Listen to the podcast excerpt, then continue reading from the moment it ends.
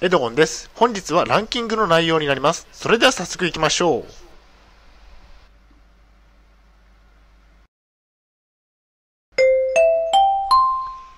はい、H キャップチャンネルにようこそ。えー、本日の内容ですが、えー、住む場所ランキングトップ5ということでお送りしたいと思います。えっ、ー、と、前提条件としましては、現在は統合失調症を患っています。精神病院に3年間入院をしていました。え主観的なランキングになります。大変申し訳ないのですが、ポッドキャストの方は写真が見れないのでご了承ください。ではまず、え、住む場所の第5位からですね。え第5位は、え、精神病院ですね。え、食事、掃除、お風呂、何でもやってもらえて楽ですね。え入院費や食費などお金はかかってしまいますね。え、ー、と、自由度が低くて、えー、ルールなどが厳しいですね。え精神病院に3年間も入院をしていて感じたことは非常に楽だったということですね。何でもしてもらえます。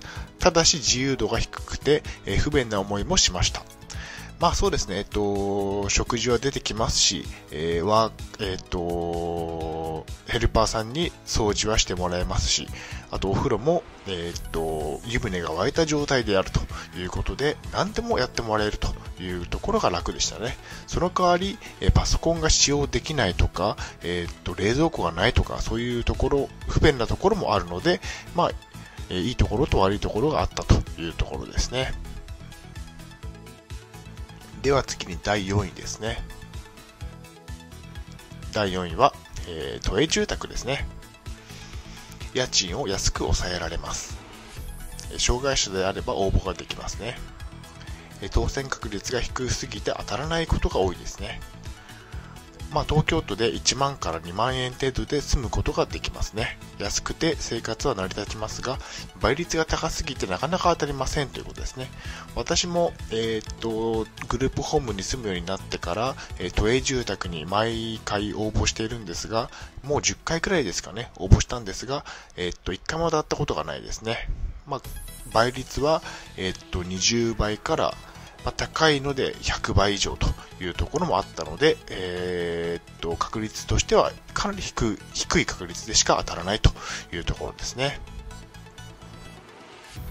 次に第3位ですね。第3位は、えー、実家ですね。えー、実家は最強ですね。家賃が無料というところですね。え家族構成によって不便、便利か不便かは変わってきますね。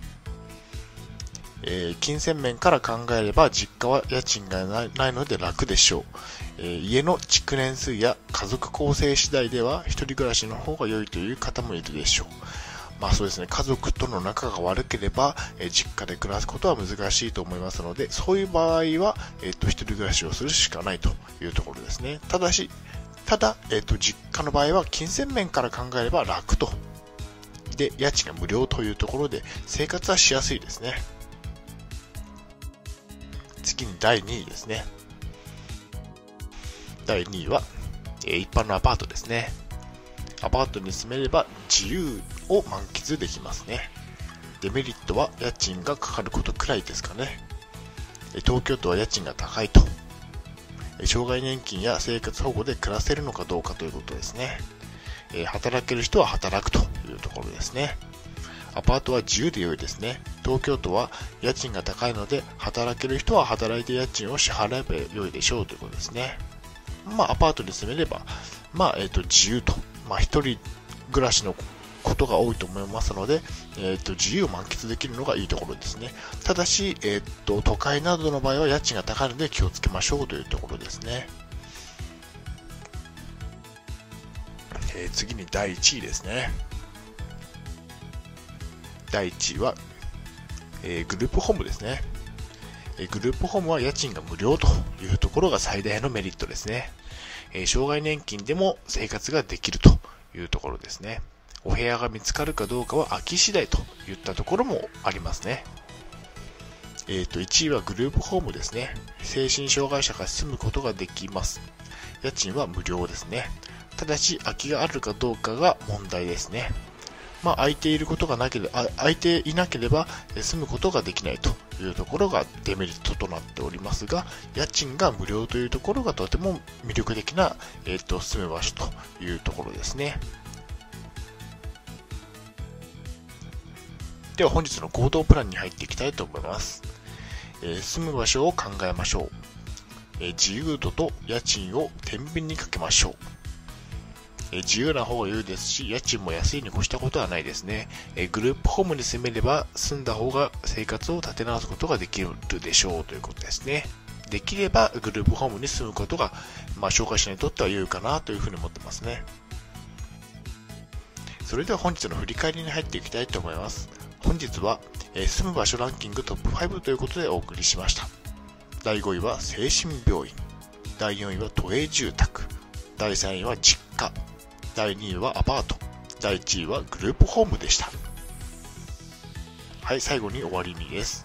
最後までご覧いただきありがとうございます。ブログ h キャップも3年間運営しています。Twitter もやっています。チャンネル登録、いいねボタン押していただけると嬉しいです。また次の動画、ポッドキャストでお会いしましょう。病気の方は無理をなさらずお過ごしください。